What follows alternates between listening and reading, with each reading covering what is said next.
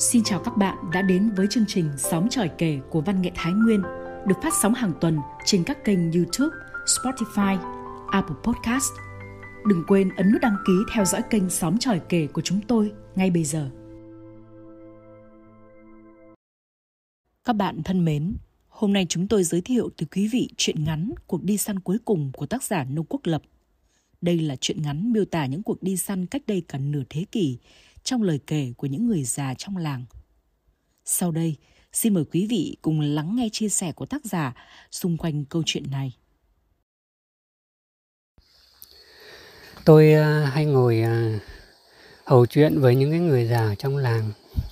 Thì những cái cụ già ấy thì là người ta đã có rất là một thời là đi, đi săn.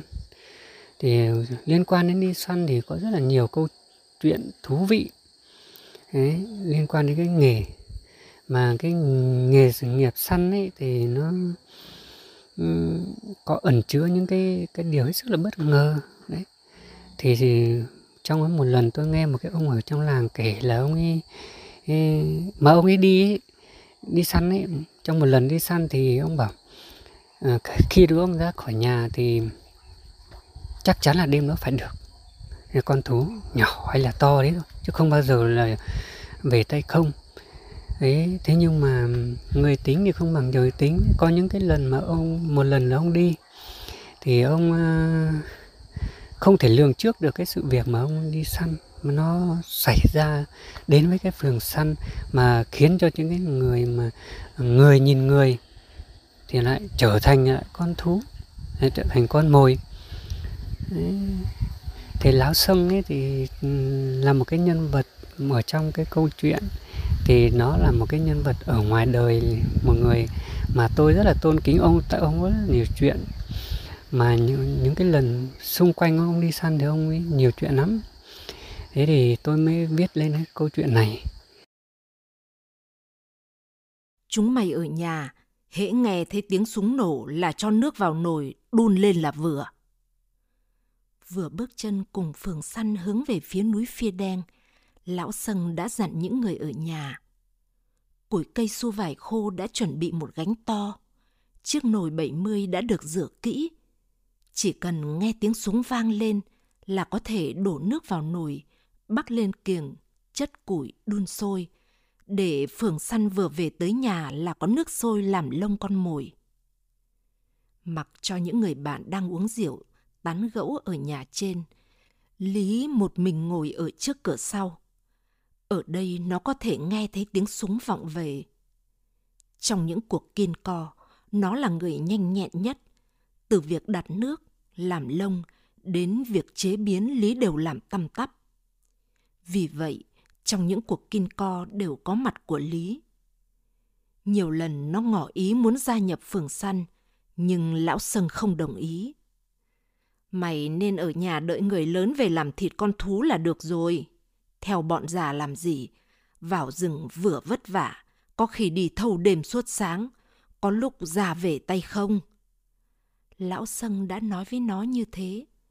Nó biết mình không có duyên với nghề săn bắn, không có duyên làm đệ tử của lão Sân. Đành ở nhà đợi. Không được cùng phường săn vào sâu trong rừng thẳm, nhưng Lý có thể đoán được kết quả cuộc đi săn của phường săn. Mười lần đoán, chỉ có một lần sai. Và hơn hết, nó tin khả năng chăm phát chăm trúng của lão sân. Một khi con thú đã lọt vào tầm ngắm, coi như đêm nay nó ra khỏi hang là sai lầm. Một khi lão sân đã nâng súng lên, thì con thú chỉ có chết. Một khẩu súng lão sân thôi, bọn thú đã sợ, chân không còn đứng vững để chạy rồi. Đêm nay còn thêm cả khẩu thể thao của rẻ si, của xúc tí nữa. Làm sao con thú có thể thoát? Một phường săn, một bầy chó, mấy khẩu súng sẽ làm cả khu rừng không có được giây phút bình yên. Thằng Lý có một cái tài lẻ mà những người trong bản thành đông không có được. Ngay cả lão Sân, tay săn nổi tiếng khắp vùng cổ lũng cũng phải thừa nhận. Mỗi khi phượng săn chuẩn đồ nghề cho cuộc đi săn xuyên đêm vào những ngày sau, Ai đó trong phường săn nói với thằng Lý để nó gieo quẻ xem chuyến đi săn được nhiều hay ít, được con thú to hay thú nhỏ. Mỗi khi được yêu cầu, thằng Lý đều vui vẻ gieo quẻ. Mà người ta không yêu cầu, Lý cũng gieo đoán kết quả của cuộc đi săn. Thằng Lý không được trực tiếp vào rừng, nhưng thành quả thì cuộc nào nó cũng được hưởng. Nó không có công thì phải góp sức vậy. Cũng khá lâu rồi, dễ chừng cũng phải mươi mùa cây thay lá. Hôm nay phượng săn mới lại vào rừng.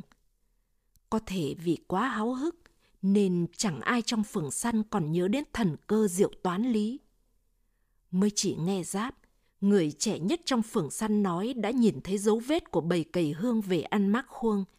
Lão Sừng đã vội lên chân núi xem những quả mác khuông chiến dụng đầy dưới gốc cây. Lão Sừng nhặt một quả mác khuông lên xem. Đúng là vết cắn bà cạnh. Phải vết cắn của lũ cầy hương rồi. Lão mừng hơn khi những vết cắn để lại trên những quả mác khuông không giống nhau. Nhất định có ít nhất ba con cầy hương trở lên. Rất có thể những con cầy hương cùng một gia đình. Cũng có thể những con cầy hương đến từ nhiều nơi khác. Cả vùng này chỉ có một cây khuông có bồn quả chín, loài quả mà lũ cầy hương ưa thích. Những con cầy hương đã đánh hơi thấy hương thơm của mắc khuông theo làn gió đông mà cùng nhau kéo đến ăn. Ai cũng muốn bắt được vài con cầy hương đem về. Người ta đã tạm quên đi thằng Lý đang ngày đêm lặn lội với cuộc mưu sinh. Bố Lý mất sớm, hai mẹ con Lý nương tựa vào nhau mà sống. Nhà Lý nghèo nhất bản, mà nghèo thì không tiếc cái sức của mình mới mong nhận được lòng thương của người trong làng Nhà nào có việc gì, Lý đều đến giúp sức. Nhiều người quý Lý lắm. Có quả ngon, món lạ, người làng không tiếc phần cho mẹ con Lý. Lão Sừng cũng không ngoại lệ. Lão là chủ phường săn, nhà khá giả. Mỗi khi đi săn về được của, lão đều chia cho mẹ con Lý. Của trời cho, không nên ăn một mình. Lão Sân luôn mồm nói lão coi thằng Lý như con đẻ. Lão muốn nhận Lý vào phường săn rồi truyền nghề cho nó, nhưng lão không thể làm được. Giá như đôi mắt nó không lác, có lẽ Lý sẽ là một chủ phường săn trong tương lai. Mỗi lần đi săn, lão Sân đều cho Lý biết, dặn nó ở nhà đợi để làm thịt con thú xấu số. Nhưng hôm nay, lão gọi Lý đến chuẩn bị nước nôi cho buổi liên hoan vào nửa đêm về sáng. Xong lão lại quên việc bảo thằng Lý gieo quẻ xem hung cát trước khi bước chân vào khu rừng ít có dấu chân người lui tới.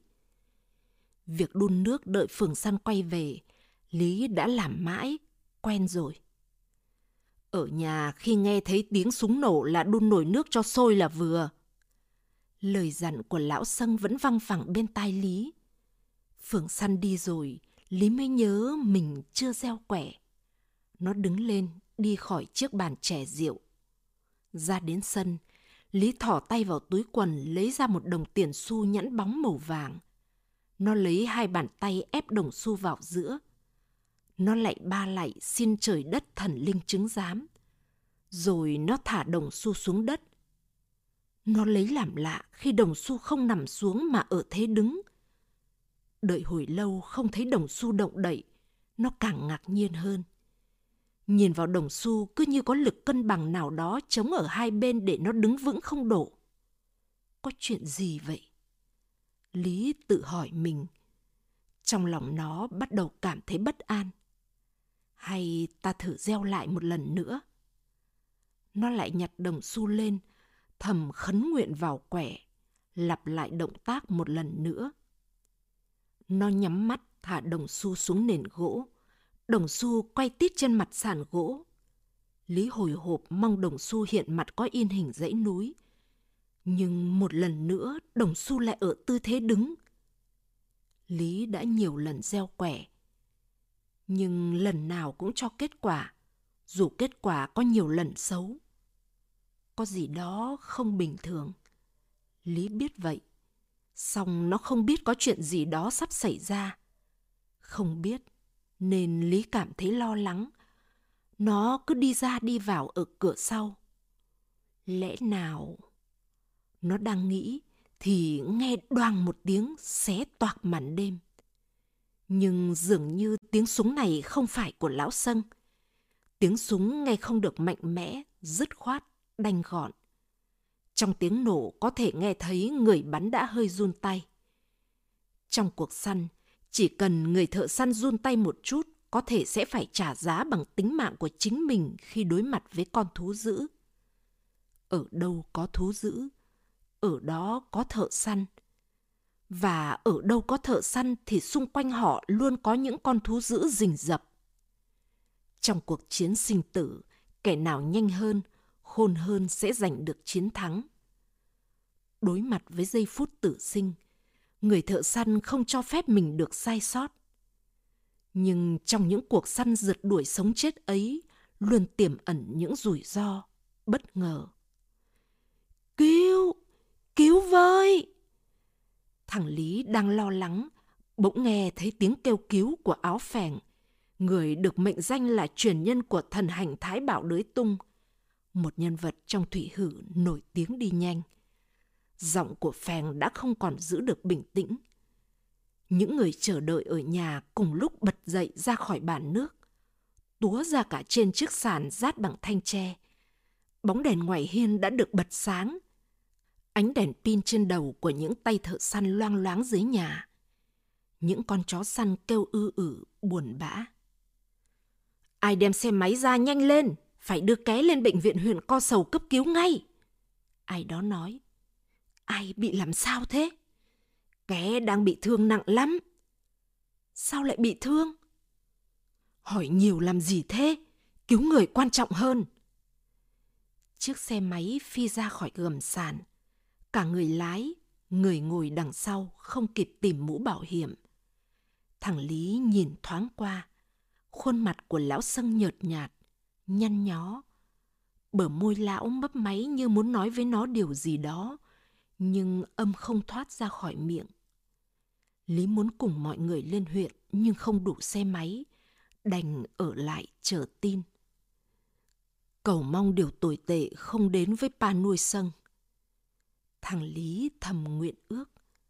Lão Sân là chủ phường săn nổi tiếng một phương. Lão không thể chết vào lúc này được. Ngón nghề của lão chưa ai có thể nắm được. Lão còn chưa tìm được người để truyền lại những bí kíp đi săn mà cả đời mới đúc kết được. Lý muốn được học những tuyệt chiêu của lão, không trực tiếp săn bắn, giết chóc, nhưng ít ra cũng để phòng thân mỗi khi vào rừng gặp thú dữ còn biết đường đánh trả. Trong mắt Lý và những người trong bản, Panoi là một người anh hùng. Nhưng lão Sân không thích người trong làng tâng mình lên chín tầng trời xanh.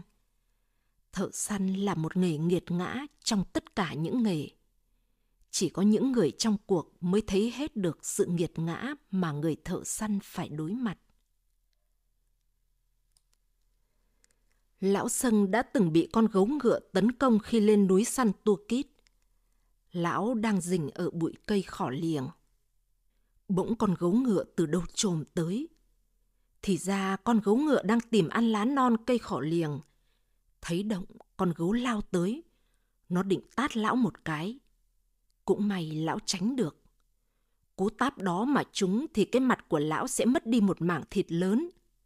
Không tát chúng, con gấu lớn tức lồng lộn. Nó xông lên, quyết dồn lão vào con đường cùng – lão lùi lại trong tư thế phòng thủ. Lùi được mươi bước chân, lão không thể lùi được nữa. Sau lưng là tảng đá lớn, phía bên trái là cái tát thẳng đứng, bên phải là vực sâu. Phải lựa con vật hung dữ này mới mong thắng được nó. Lão chấn tĩnh lại, hai tay bám chắc vào bụi cây khỏ liềng. Lão nín thở đợi con gấu ngựa xông tới và nó đã trồm đến với một sức mạnh có thể giết chết con người trong chớp nhoáng. Đợi nó trồm lên người, lão sẽ ra chiều cuối cùng. Lão tính toán khoảng cách có thể ra tay. Khi con vật đen béo múp míp trồm tới, hai chân lão co lại, rồi đạp một cú song phi thật mạnh vào ngực nó. Con gấu bị lão đạp trúng, rơi xuống vực. Trước khi nghe tiếng hụp vọng vào vách núi, con gấu gào lên tuyệt vọng. Ngày hôm đó, mẹ con Lý được lão Sân chia cho một sâu thịt, mấy cái xương.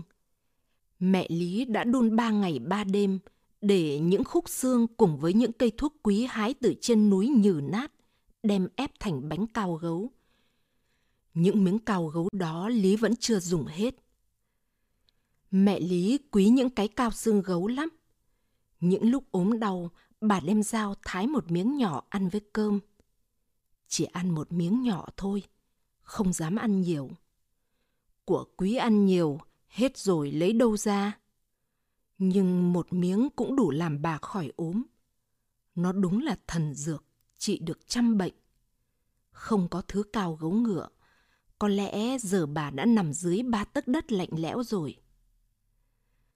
Người đi săn cần phải quyết đoán, hành động, ra tay nhanh gọn, dứt khoát thôi chưa đủ, mà cần phải có sự may mắn. Và quan trọng hơn là khẩu súng phải được thư thong thì mới chăm phát chăm chúng được.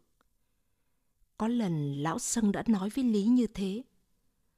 Thư thong là gì hả ba Sân? Lý hỏi. Đó là những lời chú yểm vào khẩu súng. Một khi khẩu súng đã được yểm chú, khi khạc đạt nhất định sẽ phải thấy máu tươi.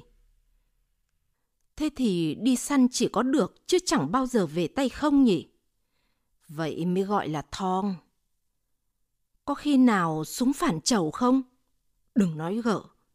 Vị phùi cái mồm quạ đen của mày lại đi. Bà Sân tức giận khi Lý nói đến hai chữ phản chầu, phản chủ.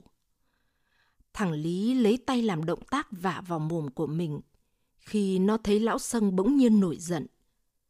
Dù sau đó lão cố chấn tĩnh, nhưng trên khuôn mặt lão thoáng chút lo âu. Những ký ức buồn hiện về trước mắt lão. 20 tuổi, Sân đã ra dáng của một chủ phường săn.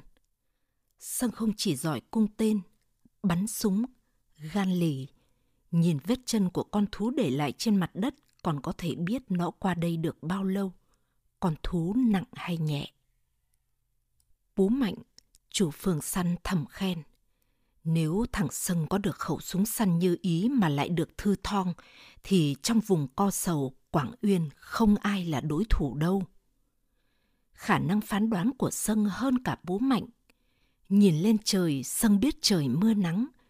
Đi săn ngày nào sẽ được nhiều con thú đem về. Bố Mạnh chết, phường săn mỗi người một ngả. Người thì chết, kẻ trên đầu mái tóc bạc phơ, mỗi khi ra đường leo dốc đầu làng đã khó, nói gì đến chuyện vào rừng săn bắn.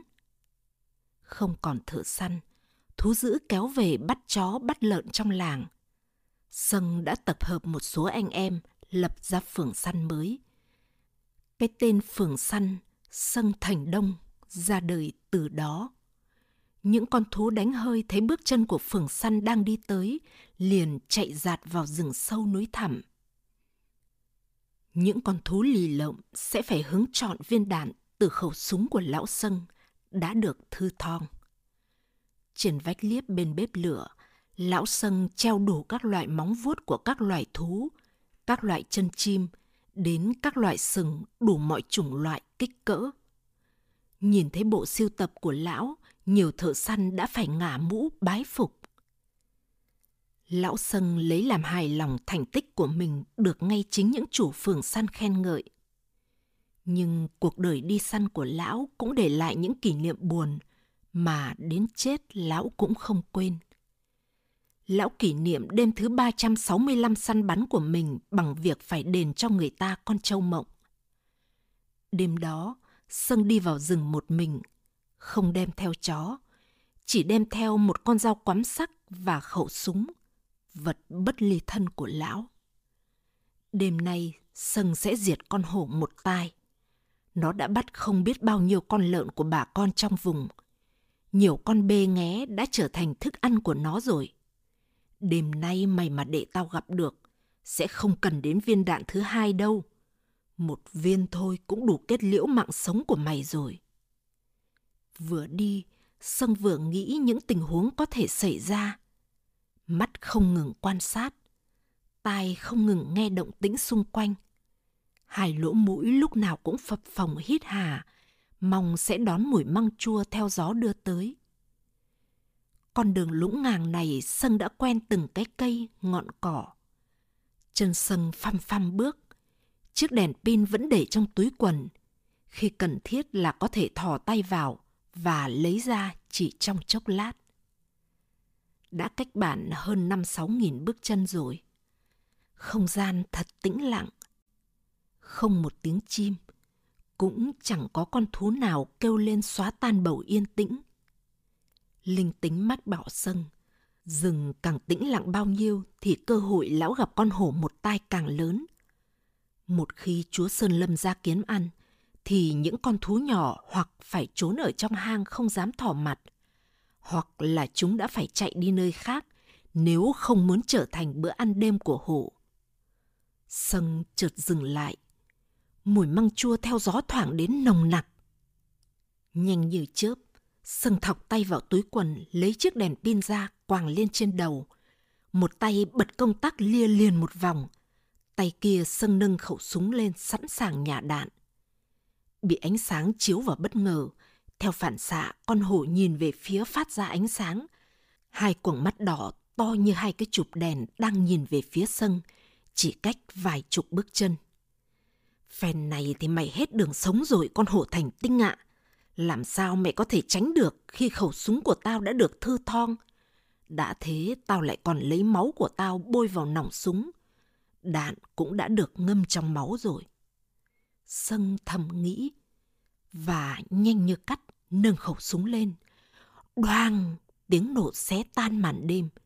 Trong nháy mắt, con hổ đã đổ gục xuống bãi cỏ may. Hạ khẩu súng xuống bên hông. Sân thấy có gì đó không phải. Sân đã hạ hàng chục con hổ. Con nào con nấy trước khi chết đều gầm lên một tiếng và lao về phía trước trước khi gục chết. Nhưng con hổ một tay này sao chẳng gầm lên, cũng không lao về phía trước. Nó chỉ trồm lên, loạn choạng và ngã xuống. Lão Sân tiến lại gần con thú vừa bị hạ bởi khẩu súng săn đã được yểm lời chết chóc. Và lão kinh sợ.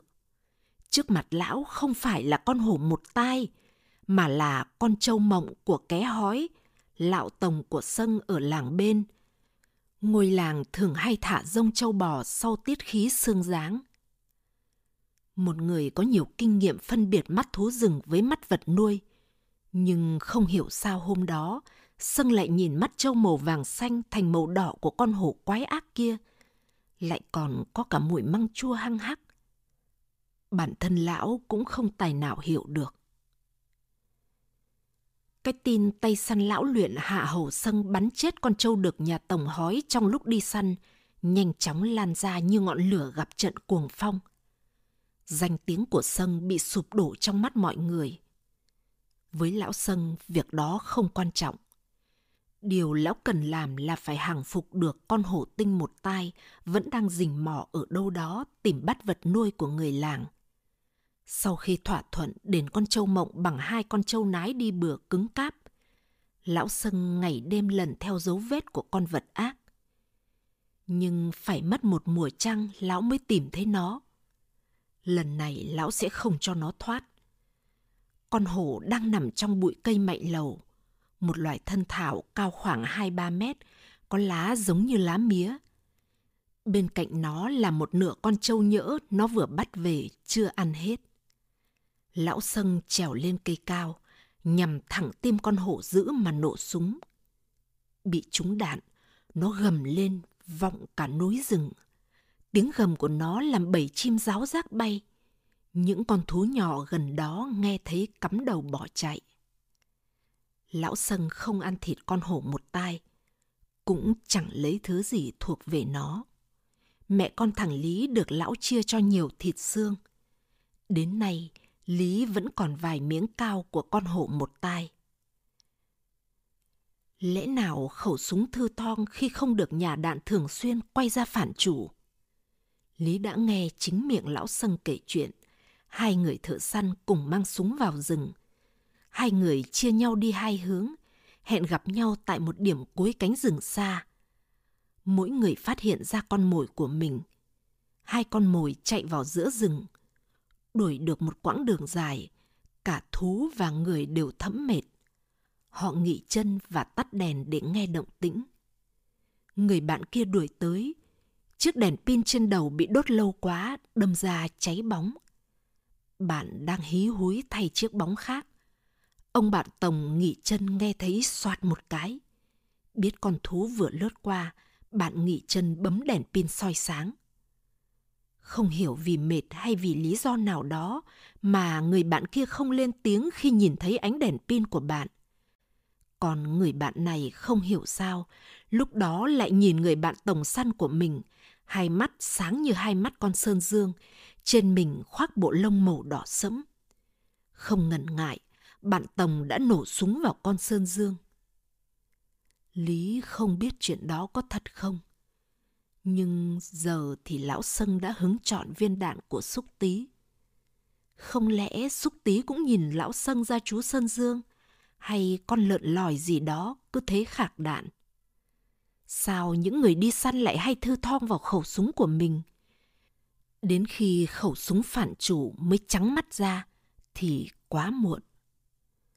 Cứ nghe chuyện bắn nhầm ở tận đầu tận đâu xa xôi lắm. Nào hay nó luôn rình rập bên mình chờ thời cơ phát tác. Mà khi phát tác là có án mạng, gây ra biết bao nhiêu vết thương lòng khó chữa lành. Cho đến những hơi thở cuối cùng, lão sân cũng không thể hiểu được mình lại biến thành một con gấu ngựa trong mắt của xúc tí. Tí nổ súng là để tự vệ, để lấy thành tích với phường săn. Còn gấu ngựa đang đi về phía tí. Nếu ông không nổ súng, có thể sẽ bị con gấu tát vào mặt. Một khi nó tát chúng, không chết cũng liệt giường cả đời. Nhưng khi con gấu đổ gục xuống, màn xương mỏng bay đi, tí lại thấy lão sân ngã vật xuống đất, máu me đầy mình. Không được nổ súng, không được nổ súng bắn người. Những người trong phường săn thấy tí dương khẩu súng lên đã hét lên như thế. Nhưng lúc đó, bên tai tí lại nghe thấy người ta nói, bắn con gấu đi, đừng để nó làm hại con người. Cả thị giác và thính giác đều bị đánh lừa. Dường như có một cái gì đó sai khiến, đánh lừa con mắt và đôi tai tí. Lúc đó ông đã là một con người khác. Cả lão Sân cũng vậy. Lúc ấy lão cũng không còn là con người, mà biến thành một con vật có bốn chân hung dữ. Tí nghĩ có thể lúc đó tí cũng đã biến thành một con súc vật nào đó. Tí không nổ súng trước, biết đâu người chết sẽ là ông mà không phải lão chủ phường săn. Lão Sân đã chết bởi khẩu súng tí mang theo. Sự thật không thể bàn cãi làm người bắn sợ hãi vô cùng. Đêm nay, ở ngoài bãi, tiếng con chim tắc nghỉ kêu hoài không ngớt. Sáng ra người ta thấy con chim chết ở bờ mương. Nó chết vì kiệt sức. Có người nói con chim tắc nghỉ là linh hồn của thằng Lịch, con trai lão Sân chết cách đây 20 năm. Hằng đêm, con chim tắc nghỉ vẫn theo bước phường săn vào rừng sâu núi hiểm. Lão Sân bị bắn chết, khiến con chim buồn đau kêu mãi, cho đến khi không còn sức kêu nữa, đã lăn ra chết bờ chết bụi. Sau hôm cúng ba ngày cho lão Sân, xúc tí hóa điên. Ông tự cho khẩu súng của mình vào trong chiếc lò rèn nung chảy rèn con dao để xẻ thịt con thú rừng mà lão Sân sắp đem về. Xúc tí đợi mãi, chẳng thấy lão Sân đem con cầy hương về đã bước chân đi tìm. Có người nói xúc tí đi lên núi tìm lão Sân, bị ngã xuống vực, chết mất xác. Có người nói xúc tí đi vào rừng bị hổ vồ ăn thịt, chỉ trơ lại hai bàn chân. Lại có người nói xúc tí chết ở trong rừng sâu, xác bị loài quạ đen rỉa rói. Khi người nhà tìm thấy chỉ còn trơ lại bộ xương, còn dính một ít thịt thối giữa. Còn một điều lạ mà Lý và cả những người trong bản đều không thể nào hiểu được. Khẩu súng của lão Sân đã mất tích một cách đầy bí ẩn. khẩu súng luôn ở bên lão. Nhưng khi lão gục xuống, những người trong phường săn nhào đến đã không thấy khẩu súng đâu cả. Bóng đêm đã lấy đi khẩu súng được thư thong, hay nó đã tan biến khi chủ nhân của nó đã trở về cát bụi. Chủ phường săn chết, xúc tí không biết đi đâu. Một khẩu súng đã bị kẻ điên cho vào lò rèn nung chảy thành thứ sắt vô tác dụng. Còn khẩu kia không biết đã biến mất đi đâu. Mất đi hai trụ cột. Phường săn thành đông như đống lửa tàn theo trận mưa rào giận dữ giữa đêm hè. Các bạn thân mến, chương trình đọc truyện của chúng tôi xin tạm dừng tại đây. Hẹn gặp lại các bạn vào chương trình sau. Tạm biệt và thân ái.